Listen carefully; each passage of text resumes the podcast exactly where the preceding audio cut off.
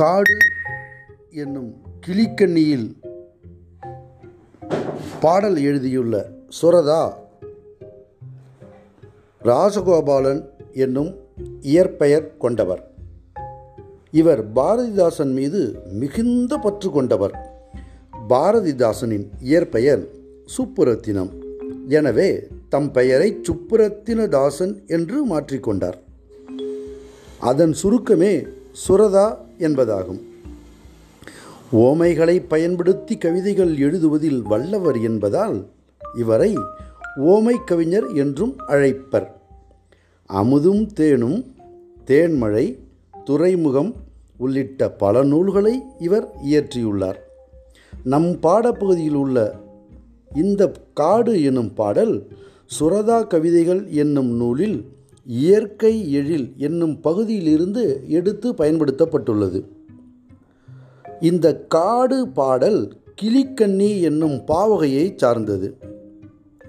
கிளியின் மொழி போன்ற இனிய சொற்களை பேசும் பெண்ணை நோக்கி கூறுவதாக இனிய சந்தத்தில் பாடப்படும் இசைப்பாடல் வகையே கிளிக்கண்ணி ஆகும்.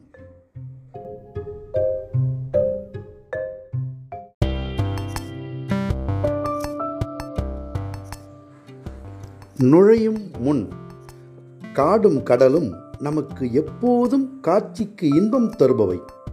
ஒரு நாட்டின் வளம் அந்நாட்டின் மொத்த நிலப்பரப்பில் அமைந்துள்ள காடுகளின் அளவை பொறுத்தே மதிப்பிடப்படுகிறது. அதனால்தான் காட்டின் வளமே நாட்டின் வளம் என்று அறிஞர்கள் கூறுகின்றனர். காட்டையும் காட்டின் குளிர்ச்சியையும் காட்டு விலங்குகளின் கொண்டாட்டங்களையும் கவிதை வழி அறிவோம்.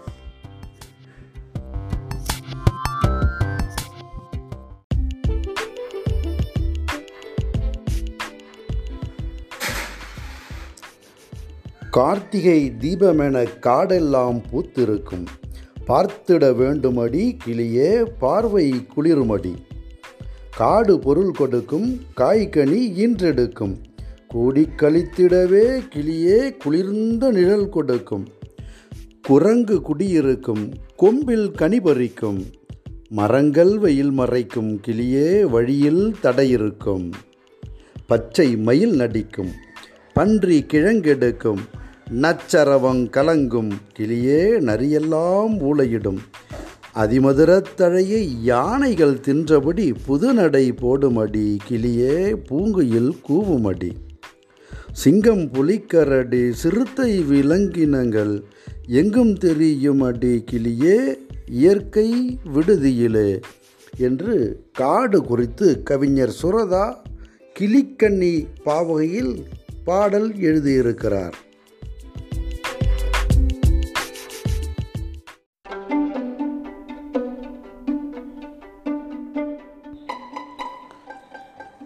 சொல்லும் பொருளும் ஈன்று பெற்று கொம்பு கிளை அதிமதுரம் மிகுந்த சுவை.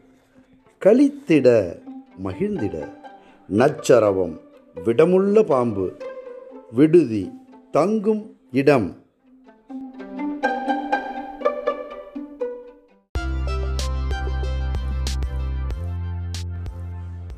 காடு பாடலின் பொருள்.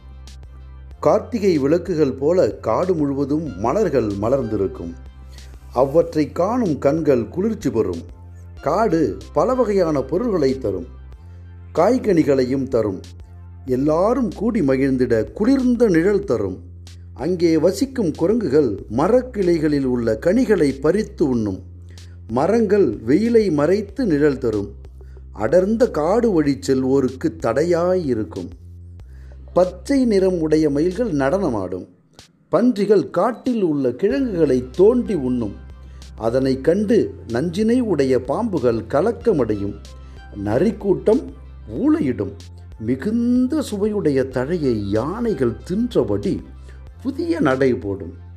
பூக்கள் பூத்து குலுங்கும் மரங்களில் குயில்கள் கூவும். இயற்கை தங்குமிடமாகிய காட்டில் சிங்கம் புலி கரடி சிறுத்தை போன்ற விலங்கினங்கள் எங்கும் அலைந்து தெரியும்.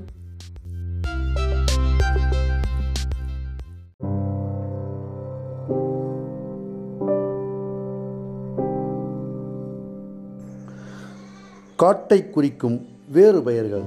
கா கால் கான் கானகம் அடவி அரண் ஆரணி புறவு பொற்றை பொழில் தில்லம் அழுவம் இயவு பழவம் முளரி வல்லை விடர் வியல் வனம் முதை மிலை இரும்பு சுரம் பொற்றை பொதி முளி அரில் அரல் பதுக்கை கணயம் என்று பல்வேறு சொற்கள் காட்டை குறித்தும் தமிழ் சொல் வளத்தால் நிரம்பிய மொழி என்பதை உறுதி செய்கிறது.